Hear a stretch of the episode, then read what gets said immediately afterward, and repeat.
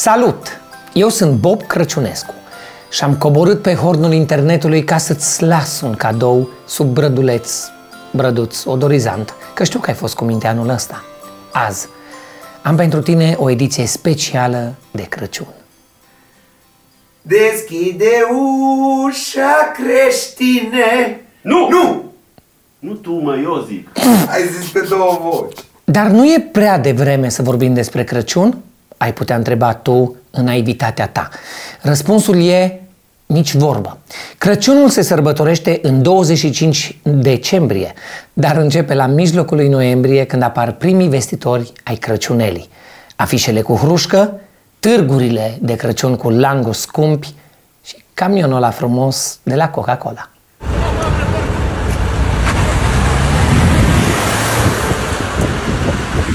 Camionul cu care Moș Crăciun livrează zahăr lichid tuturor copiilor a luat foc pe o șosea din București.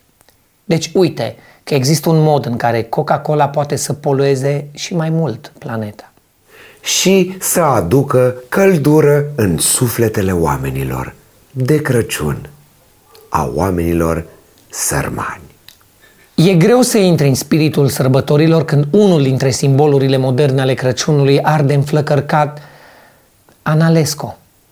Dar unii oameni au reușit, chiar dacă așa, mai cu forța.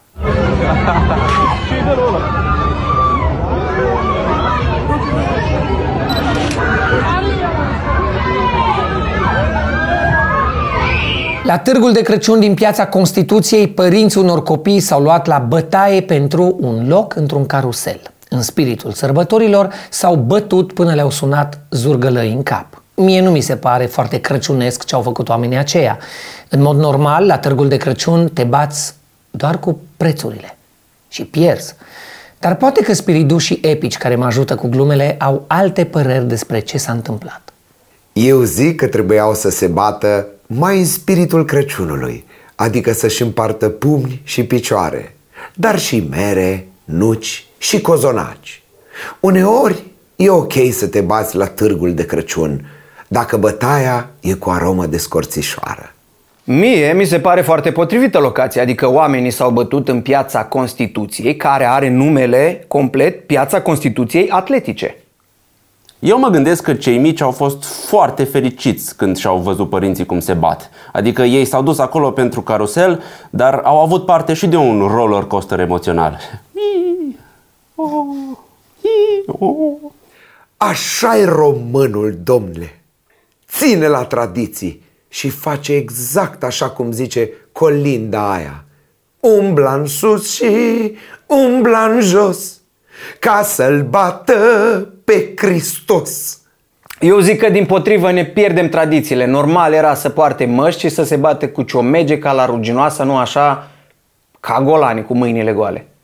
Asta e prima regulă a parentingului modern. Pentru copiii tăi faci totul.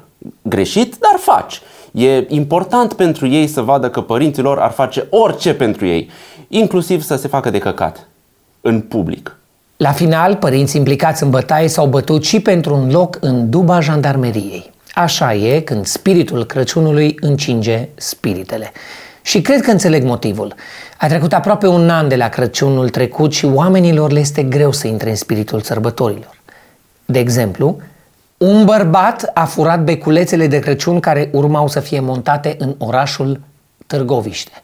Mă rog, orașul. Dar îl înțeleg că e și ăsta un mod de a aduce în casă lumina sărbătorilor. Un copil din Baia Mare și-a comandat online 15 kg de petarde și artificii și a cerut să fie livrate la școală.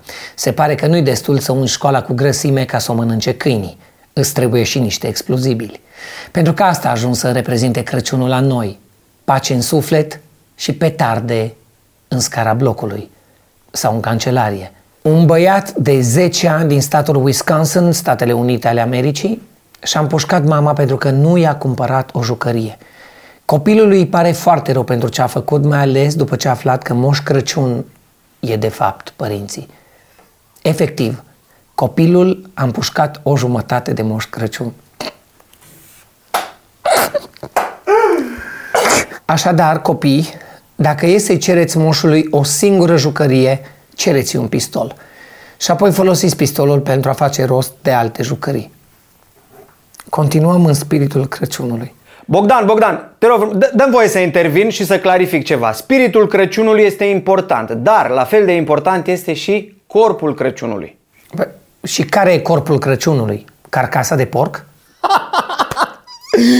E amuzant, dar nu-i nimic de râs.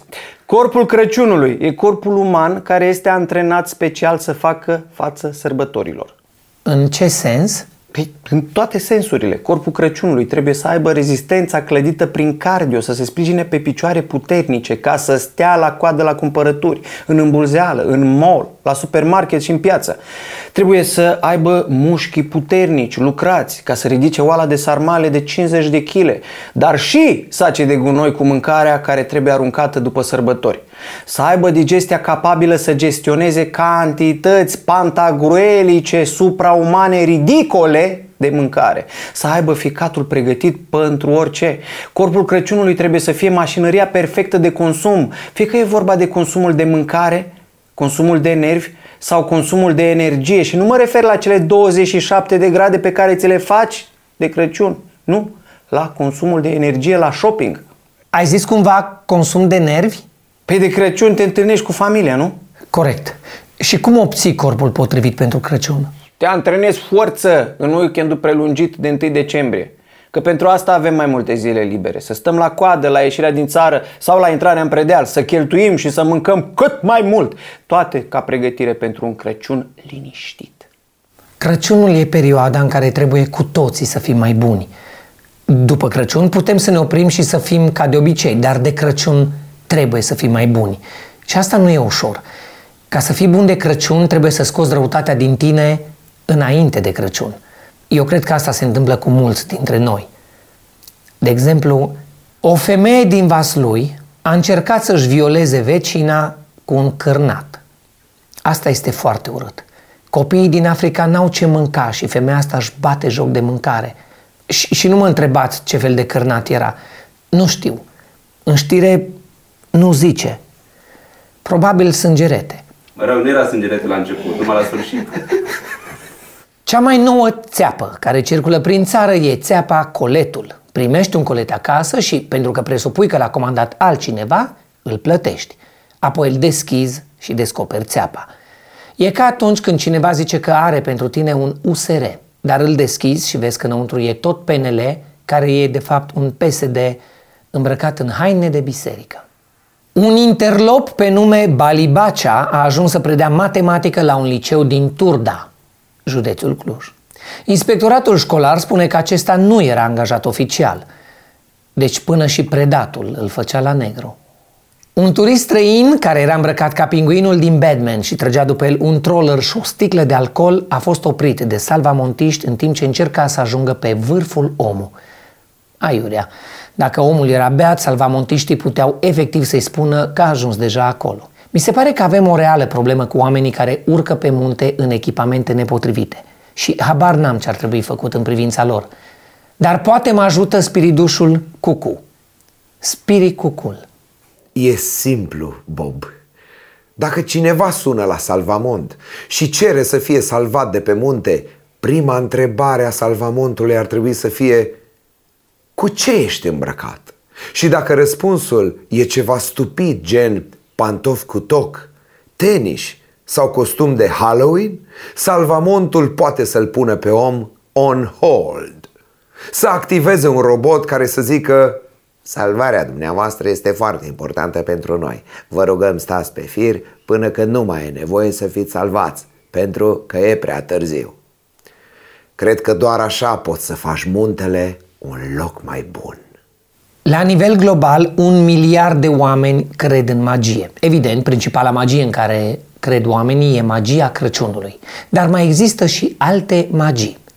Drogurile, de exemplu, pentru că știm cu toții, cea mai bună magie albă e coxul. Și apropo de asta, într-un templu budist din Thailanda, toți călugării au picat testul antidrog. Se pare că starea de nirvana se poate atinge cu meditație, dar merge mai repede cu metamfetamină. Eu chiar nu înțeleg de ce ar băga budiștii speed. Ca să nu facă nimic, dar mult mai repede?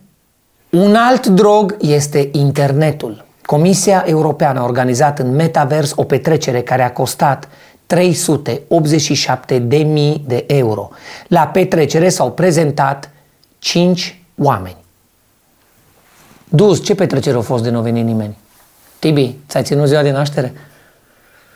Pentru români, cel mai puternic drog rămâne mâncarea. În Baia Mare, parcarea unui bloc era atât de plină încât oamenii nu aveau loc nici să taie porcul, așa că l-au tăiat sus pe acoperiș. Că doar așa poți să fii sigur că pomana porcului o să fie la înălțime. Și o să-ți pice bine. În acest caz, tradiția ortodoxă a tăierii porcului înainte de Crăciun s-a respectat într-un mod foarte neortodox. Dacă e bine sau nu, asta pot să o spună doar spiridușii mei.